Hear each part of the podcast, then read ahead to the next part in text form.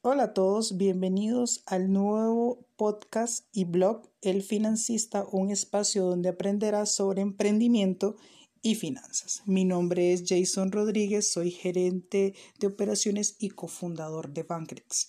Grupo Financiero, una eh, fintech enfocada en seguros y crédito online y envío de remesas internacionales. En este nuevo episodio aprenderemos sobre los cinco hábitos que deberías de tener para este 2020. ¿Cómo están? Espero que estén muy bien. Eh, en este podcast, eh, el primero del año, aprenderemos sobre diferentes temas sobre finanzas, inversiones, ahorro, gestión del crédito, eh, nuevos negocios con respecto a la parte de, de finanzas y cómo puedes apalancarte también de los bancos, de cómo invertir. Bueno, vamos a comenzar con este primer punto, que sería el ahorro. Eh, muchos eh, sabemos que el ahorro es muy importante. Creo que a nivel de educación financiera desde pequeños nos han enseñado a ahorrar, aunque sea en, un cerdito, eh, tener una cuenta en el banco, pero no muchos ahorramos o, o, lo, o, lo, o ahorran. para mí ha sido un tema muy importante el ahorro, sin embargo sí me ha costado ahorrar. Em, muchos hablan de que para ahorrar se necesita el 10% de tus ingresos. Otros hablan que puedes utilizar el método de los 5 dólares, eh, un dólar diarios. O eh, otros hablan de que apenas recibes tus ingresos, des el 10, el 5% en un sobre y lo guardes. O que utilices el método de los sobres, que es eh, segmentar tus gastos personales, el 50%, el 30% em, creo que era para deuda o, inversiones y el 10% o 20% eh, para ahorro. Pero también hay que pensar que también tú te estás pagando, entonces tú tienes que recibir un ingreso para ti, que sería el ingreso libre.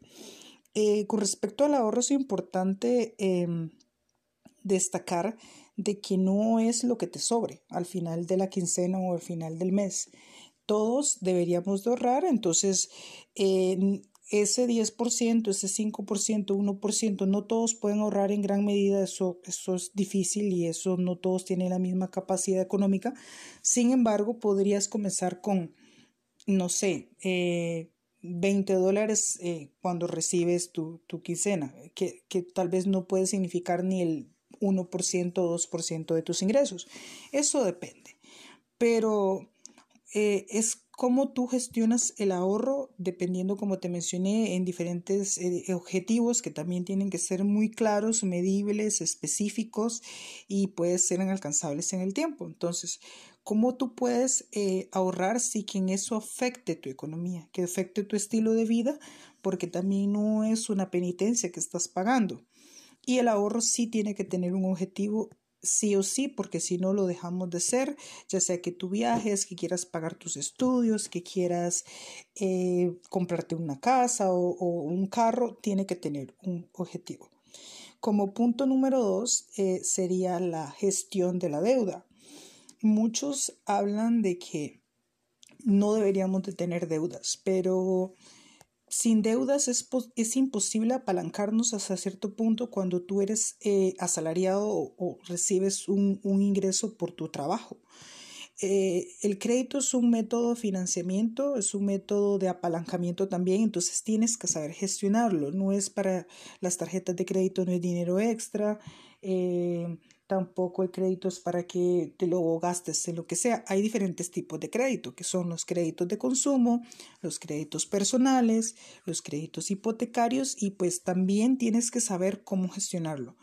Eh, hay tres o cuatro factores que, que puedes utilizar para saber cómo gestionar el crédito y cómo pagarlo si estás hasta el cuello de, deudas, que sería el, la tasa de interés como punto eh, uno, eh, también el monto que debes y también sería como punto número tres el plazo eh, de la deuda. Como te digo, hay, hay créditos que son a mucho más largo plazo, como el caso de los créditos hipotecarios que van de 10 a 30 años, y los créditos de consumo personales, que son créditos mucho más pequeños, estos los puedes cancelar en menos de 12 meses. Entonces, tienes que hacerte muy disciplinado con respecto al crédito y saber cómo gestionarlo. Hay diferentes métodos como el método de bola de nieve, que es cancelarlo gradualmente en del, crédito más pequeño al más grande y el otro sería el método avalancha que algunos eh, expertos lo utilizan que es cancelar el crédito más grande para luego ir cancelando los más pequeños. Ambos te pueden funcionar eso depende de cómo tú eh, creas que puedes funcionar eh, los diferentes métodos y siempre asesorarte de un experto es muy importante. Ya sea que vayas al banco o que contrates un asesor financiero sería lo ideal como punto número 3 de los 5 hábitos que deberías de tener este 2020, te comento sobre tener nuevas formas de ingreso. Creo que no muchos hablan de eso, creen que simplemente con ahorro y gestionar la deuda todo está bien, pero tener fuentes de ingreso variables es importante a la hora de que tú eh, tengas algún tipo de eventualidad, ya sea la muerte de un familiar, el accidente de tu vehículo, daños a la vivienda o lo que sea. Eso te permite cubrir ciertos costos. Ahora hay plataformas como Uber, como Airbnb, que te permiten generar ingresos extra de tus propios activos, ya sea tu vehículo, ya sea tu eh, casa de habitación. Entonces puedes comenzar eh, ya sea, por ejemplo, haciendo un blog, si es lo que te gusta, haciendo un podcast, como en este ejemplo, que estamos hablando sobre diferentes hábitos y la idea es que te puedas aprender y apalancar de esto. También puedes monetizar tus pasatiempos o tus habilidades. Por ejemplo, hay personas que les encanta la pastelería, pero no venden sus productos, entonces puedes comenzar ahí. La idea es emprender poco a poco si no quieres renunciar a tu empleo o si quieres tener ingresos extras nada más. Como punto número cuatro que va ligado al crear nuevos ingresos está la inversión. Pero la inversión como les comentaba, es un término muy satanizado, inclusive, perdonen la palabra, prostituido, donde las personas creen que simplemente es dar dinero y ya, y que el dinero te va a regresar con los mejores rendimientos y utilidades del 100% y demás, pero no funciona así. Los, eh, las inversiones están principalmente atadas a diferentes factores que pueden ser que la inversión sea rentable o no ya sea, por ejemplo, em, el rendimiento, el rendimiento de, de, de, la inversión es que está asociada al riesgo también y al plazo. Principalmente saber en qué estás invirtiendo es lo mejor. Muchos hablan de criptomonedas, muchos hablan de intercambio de divisas como Forex, muchos hablan sobre redes de mercadeo como Amway o Citi. Es, es difícil saber cuál negocio o qué, qué inversión está en boga. Muchos hablan de bienes raíces, pero lo veo un poco en declive por ahora porque ya las personas no quieren comprar casas, sino quieren más bien alquilarlas o ser nómadas digitales, por ejemplo. Entonces, ahí tú ya depende de lo que tú quieras ver como inversión.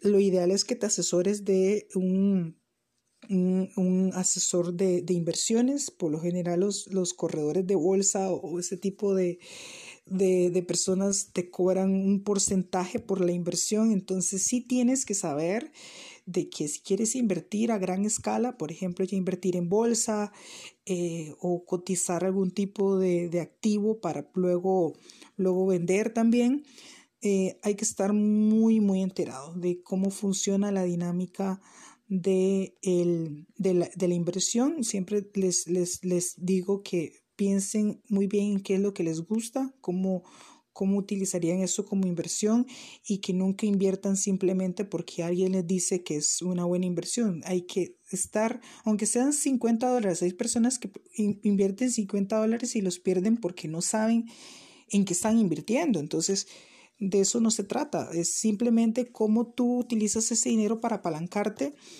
y ver cómo, cómo, cómo haces más dinero. De eso se trata la inversión. Y el último punto, ya para terminar y no ser mucho largo este podcast, eh, sería sobre invertir en ti, en el ser. Eh, más que todo invertir sería cómo ser eh, o cómo tener mejores decisiones, cómo, cómo ser un ser más instruido, cómo...